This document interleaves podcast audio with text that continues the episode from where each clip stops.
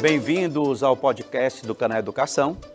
Eu sou o professor Fernando Santos e hoje falaremos sobre pronomes relativos.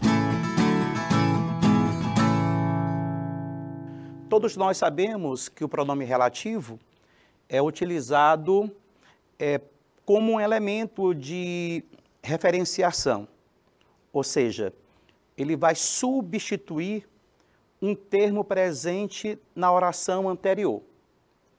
Portanto, pronome relativo é aquele que normalmente se refere a um termo anterior, o seu antecedente, dentro de um enunciado, substituindo esse termo anterior para que não seja necessário dividir a ideia em várias orações ou torná-la muito repetitiva. Por essa razão, o pronome relativo funciona como uma ligação entre duas sentenças, comumente aparecendo no início daquela que se liga à outra. Existem, é, na língua portuguesa, vários pronomes relativos. Alguns variáveis, outros invariáveis. Portanto, a sua forma ela pode sofrer flexões de gênero e de número, ou não sofrer qualquer tipo de flexão. A saber, os pronomes relativos invariáveis são três: a palavra que, a palavra quem e a palavra onde. Quero lembrar que não necessariamente essas três palavras, sempre, em qualquer situação, serão pronomes relativos.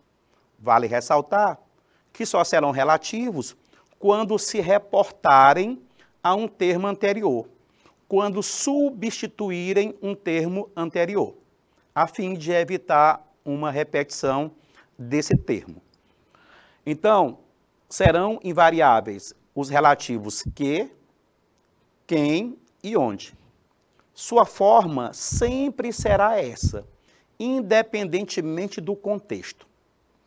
Já os pronomes relativos variáveis são três: cujo, que você pode ter as variações cuja, cujos, cujas, relativo qual, que vai ter as variações a qual, os quais, as quais. E aqui vem uma, um esclarecimento. Este pronome relativo é o único que na língua portuguesa apresenta o artigo do referente, ou seja, ele traz o, pron, o, o artigo é, relativo ao seu referente.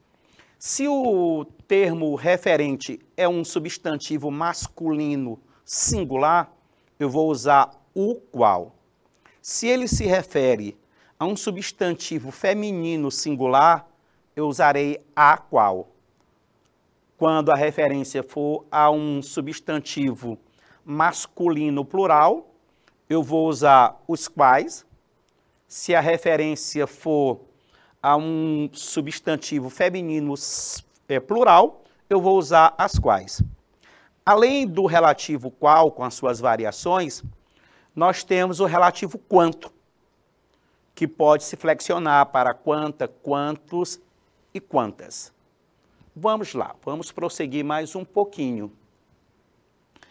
É, então, nós temos as formas variáveis para masculino e para feminino, singular, plural, e as formas invariáveis, que vocês já conhecem.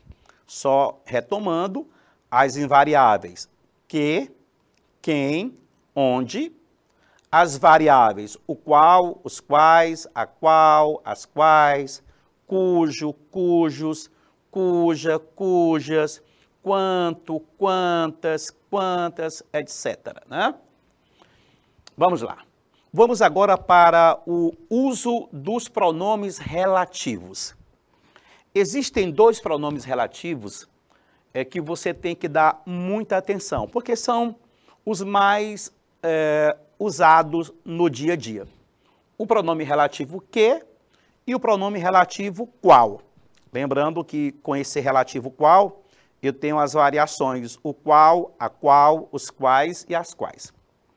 Quando essas palavras possuem função de pronome relativo, podem se referir a pessoas ou a coisas, exercendo o papel de referente do antecedente. Quando a regência verbal exigir, os pronomes relativos podem vir antecedidos por uma preposição.